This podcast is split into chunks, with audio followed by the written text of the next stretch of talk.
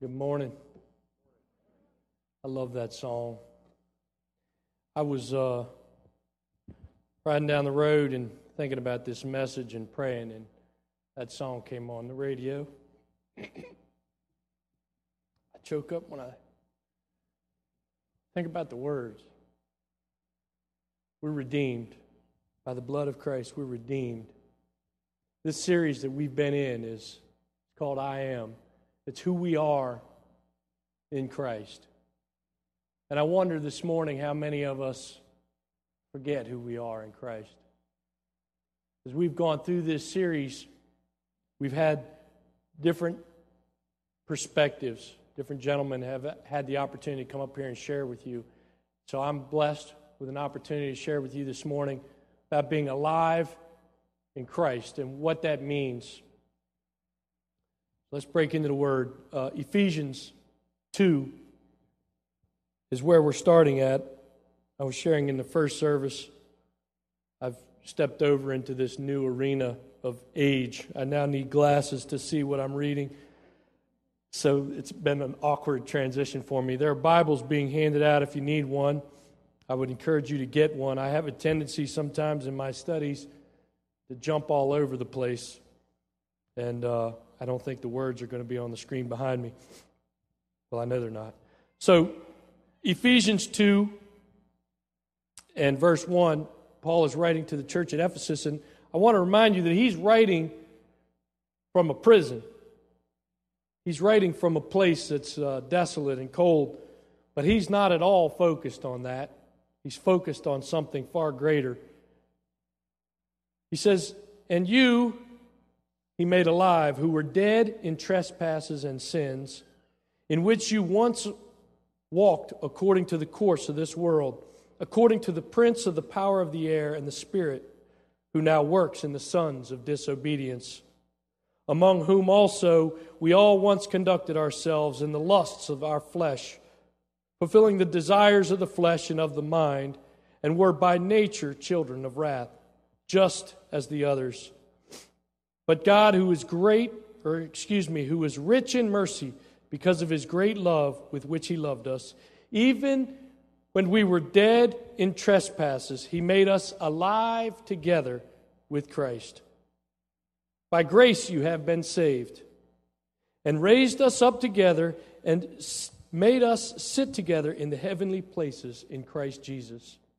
You see, this life, this being alive in Christ, it's not of a physical sense, but it's in a spiritual sense. And as I was praying about the direction of this message, like how do we communicate fully what it is that Paul is saying, the Lord just struck my heart and he brought me to John, the third chapter, the Gospel of John, the third chapter. And I think that this is paramount to look at because of the spiritual nature of what Paul is writing about. This redeemed life that we just heard about, this new man that we've become. And Nicodemus was a teacher, a ruler of the Pharisees. And he had come to Jesus because Jesus' ministry had just begun and some stirring had occurred. People were speaking about him. And Nicodemus was recognizing something and he decided to have a conversation with Jesus. So he came to him and he says, This man, verse 2, this man, that is Nicodemus, came to Jesus by night and he said to him, Rabbi, we know that you are a teacher come from God, for no one can do these signs that you do unless God is with him. So he was recognizing something about Jesus, that there was something special and unique about this man. And Jesus answered him, and he said, Most assuredly, I say to you, unless one is born again, he cannot see the kingdom of God. Nicodemus said to him, How can a man be born when he is old? Can he enter a second time into his mother's womb and be born? And Jesus said, Most assuredly I say to you, unless one is born of water and of spirit, he cannot enter the kingdom of God.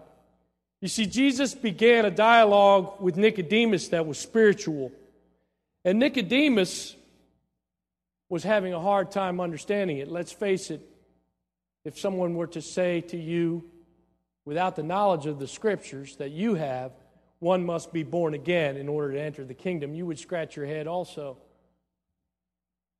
Jesus goes on to say, Do not marvel that I said to you, You must be born again. The wind blows where it wishes, and you hear the sound of it, but cannot tell where it comes from and where it goes. So is everyone who is born of the Spirit. Nicodemus answered him, and he said, How can these things be? Are you the teacher of Israel, and you do not know these things? You see, Nicodemus knew the scriptures, and yet he was struggling to understand what Jesus was saying, and that is because Jesus was speaking about spiritual things. He goes on to say, Most assuredly, I say to you, we speak what we know and we testify what we have seen, and you do not receive our witness. If I have told you earthly things and you do not believe, how will you believe if I tell you heavenly things? You see, what Paul is speaking about in Ephesians when he says we are alive in Christ these are heavenly things, these are heavenly promises. As we've been going through this series, we've learned that we're chosen by God, we're adopted, we're forgiven, we're sealed, we're rich, and we're alive. These are spiritual blessings. And I want to continue on in this conversation because, again, I think it is absolutely paramount that we understand this is essential to our faith. This is Jesus having an interesting conversation, one that's life transforming with this man. He says, No one has ascended to heaven but he who came down from heaven, that is the Son of Man who is in heaven. Now, at this point, Nicodemus is still scratching his head, I'm sure. But this is where I'm sure Nicodemus's uh, attention peaked. He says in verse 14, And as Moses lifted up the serpent in the wilderness, even so the Son of Man must be lifted up, that whoever believes in him should not perish, but have eternal life. Now, to you and I, that may not seem like a very powerful statement, but to Nicodemus, it meant a lot because he was a learned man. He knew the scriptures. And what Jesus was referring to when he said, as Moses lifted up the serpent in the wilderness, what he was referring to was a story that Nicodemus knew very well. And it was the story of the Israelites who Moses had led out of captivity, and he was leading them across the wilderness. And they complained almost the entire time.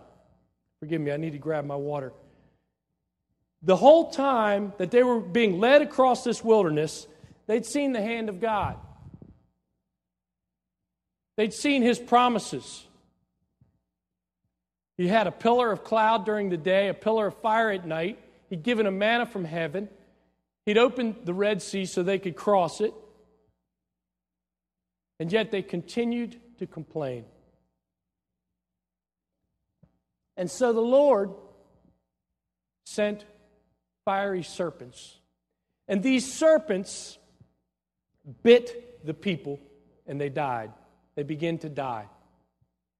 So then they realize, oh, we have offended God and we've offended Moses. So they go to Moses and they say, Moses, forgive us. We've offended you and we've offended God. So Moses goes before the Lord for the people.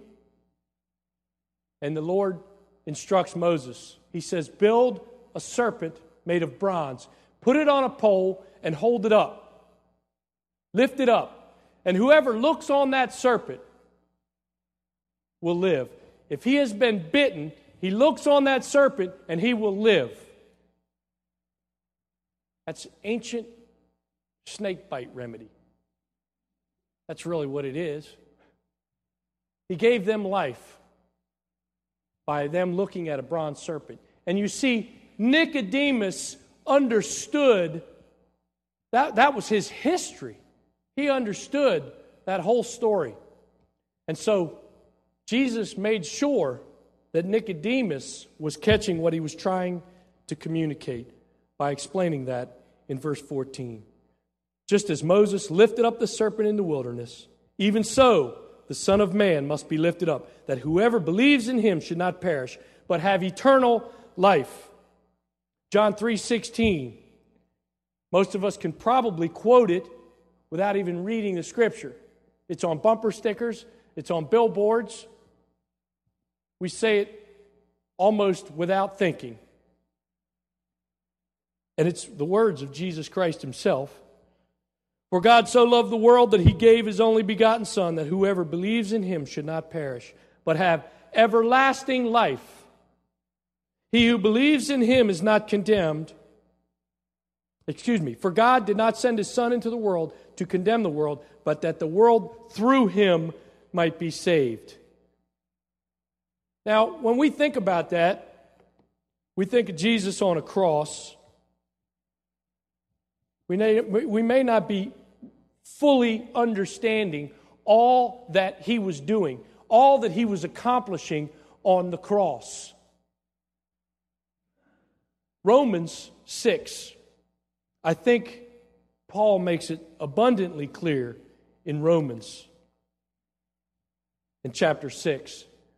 In chapter 5, he was explaining how, chapter 5 of Romans, Paul is explaining how God's grace was given to us because of our sin.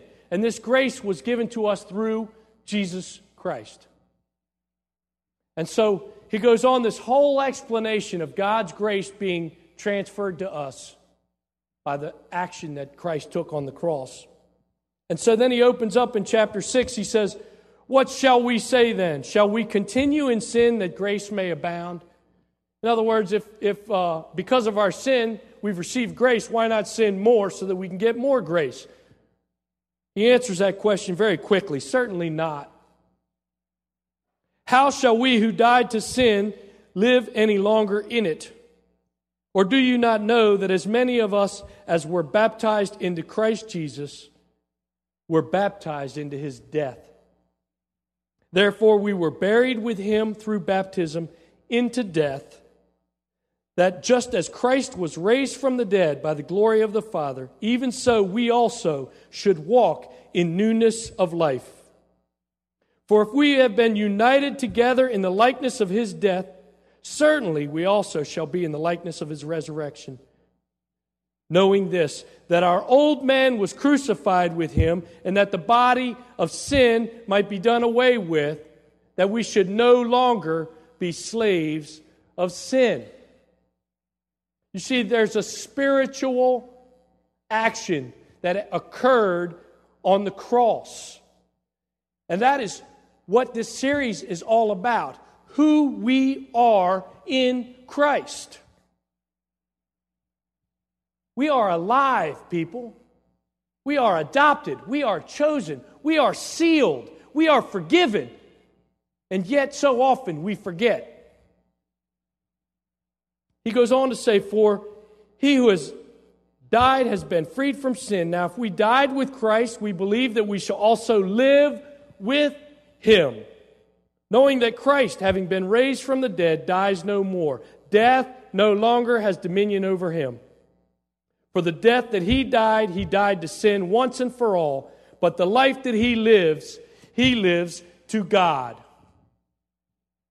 Now we are bound to this Christ by his love. We are sealed by the Holy Spirit. The scriptures teach that nothing can pluck us from his hand. And yet, so often we forget these blessings. You know, I think it was uh, Eric who opened us up in this book of Ephesians. But it's, it's interesting that the very first words of the chapter, chapter 1, he says, Blessed be the God and Father of our Lord Jesus Christ, who has blessed us with every spiritual blessing in the heavenly places in Christ. Every spiritual blessing. Jesus says, you know, let me take you there. In, in John chapter 10, I want to pick it up at verse 9. And Jesus is speaking to the Pharisees. Again, he's speaking in spiritual terms. And so, you know, the, the scriptures say over and over let him who has ears to hear, let him hear. Do we have ears to hear this morning, people? Do we have ears to hear? That's only possible by what God has given to us. He's speaking to the Pharisees. At verse 9, he says, I am the door. If anyone enters by me, he will be saved, and he will go in and out and find pasture. The, the thief does not come except to steal and to kill and to destroy. I have come that they may have life and that they may have it more abundantly. Now, this abundant life that Christ is speaking about You think it's about the homes we live in, the cars we drive? You think it's about the size of our bank account? I don't think so. And I don't think anyone in here believes that. But so often we get caught up in these things, we get distracted, and we forget, as Pastor Scott shared with us, whose we are. I loved his message about how we're sealed. And if you were here, Pastor Scott shared a story about being concerned about losing his child in a crowd at Universal Studios or Disney World.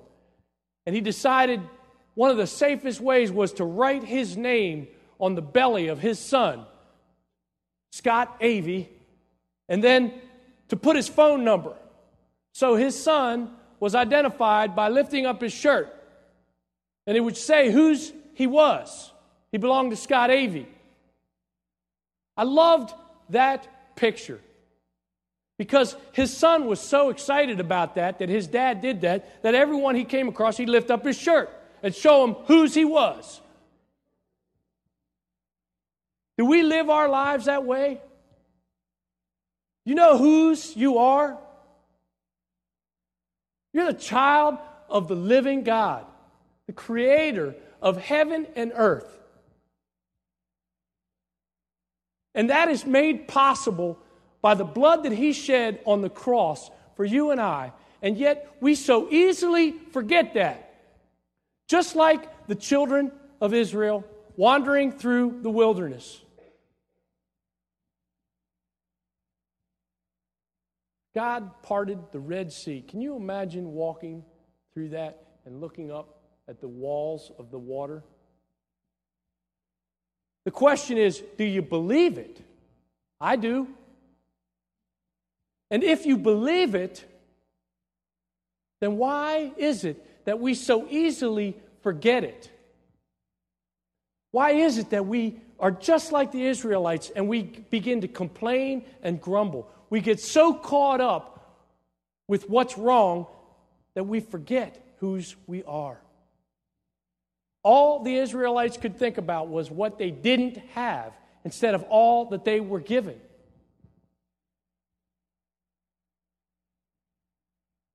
I'm guilty.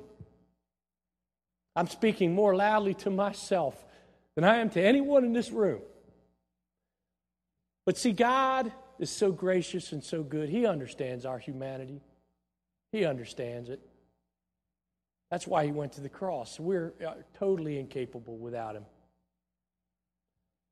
But if there's anything that I want to convey this morning, it's that we need to remember whose we are, who we belong to, that we've been adopted, chosen, sealed, forgiven, redeemed.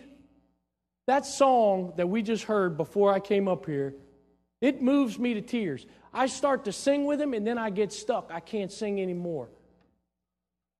I get a knot in my throat because I realize who I was. And it says, while we were yet sinners, he died for us.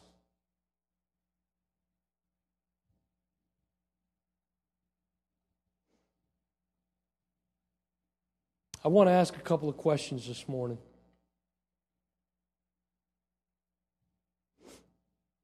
Are we living as though we believe, or are we saying we believe and staying in bondage? You see, we've been set free. Just before we came into this series in Ephesians about who we are in Christ, we did a series about being free in Christ. And we had a video clip. And I loved that video clip. And we played it every Sunday. And I think that that's what we need. We need a reminder all the time.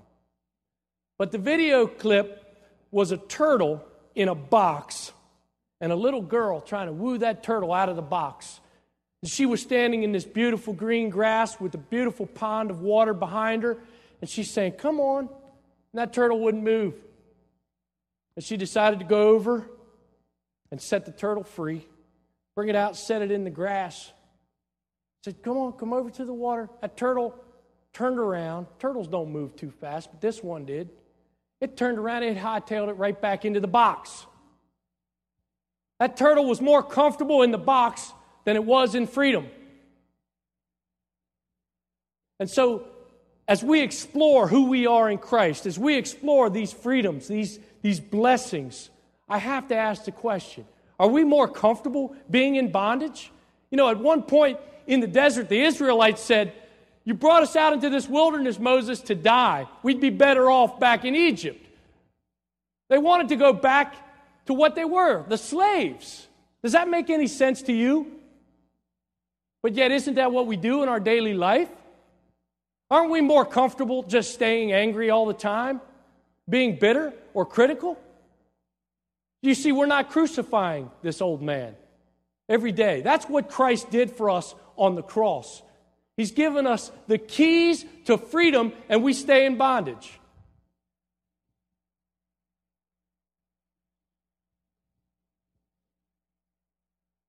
Is it that we don't trust God? Is that it? Maybe we believe, but we're just afraid to trust Him. There's a story in the scriptures where the disciples are on the boat and Jesus is walking to them on the water and they think it's a ghost and they get a little freaked out. Jesus said, Don't be afraid, it's me. And Peter says, If it's you, Jesus, tell me to come out onto the water. Jesus says, Come on. Peter gets out of the boat and he begins to walk on the water. And then all of a sudden, he sees the waves of the ocean. He sees the circumstances. Wait a minute. I can't walk on water. And boom, he instantly begins to sink. And he cries out to Jesus, Help me.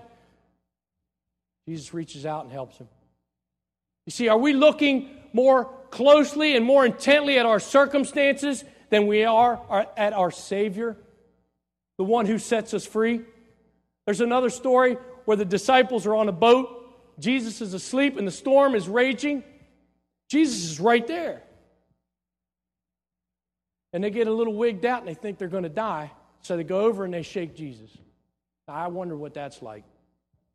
Give Jesus a little shake and wake him up. And they said, Hey, don't you care we're going to die? They're telling Jesus this. And Jesus said, Ye of little faith.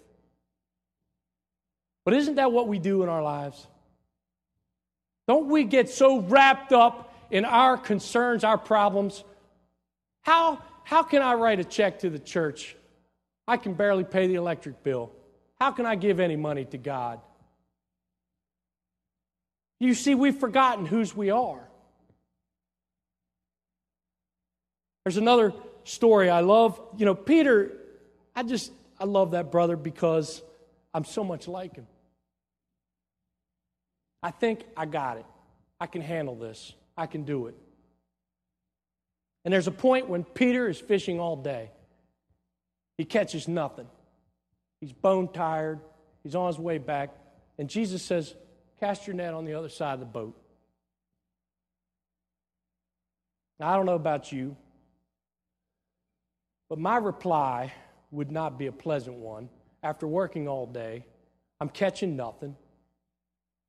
I can imagine Peter saying, You know, I've fished my whole life. I know where the fish are. They're not on the other side of the boat. Right?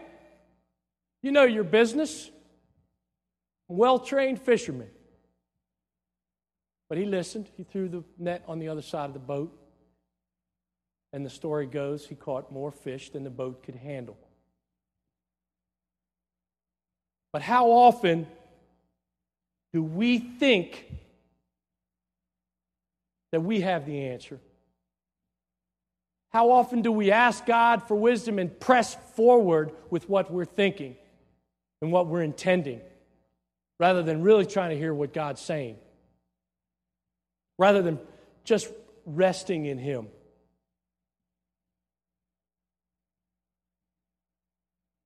If God is for you, who can be against you? Are you stressed out? Are you burned out? Are you down and out?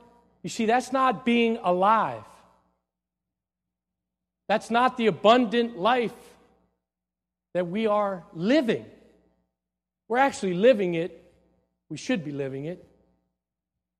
But we're neglecting to live it because we've forgotten. So I want to challenge us this morning.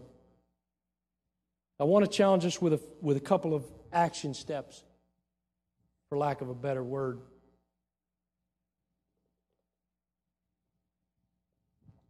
And it's this. Maybe you're here this morning and this message resonates with you. Maybe you're guilty. Maybe you're not. I don't know. I am. Ask God's forgiveness for forgetting His blessings. Ask God's forgiveness for forgetting all that He has done for you.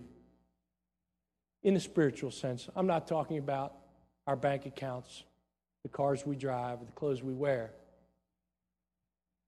I'm talking about eternal life, people. I'm talking about being adopted, being a child of God, being sealed, and being forgiven. Ask God to forgive you for forgetting that. And then ask God to challenge you where you're afraid. And then ask Him for the courage to meet that challenge. What is it you're afraid of this morning? That's the place where God wants to meet you. You see, He casts out all fear. We forget that because we're staying in our boxes, people. So ask Him to give you a challenge and then the courage to meet that challenge. And then find one thing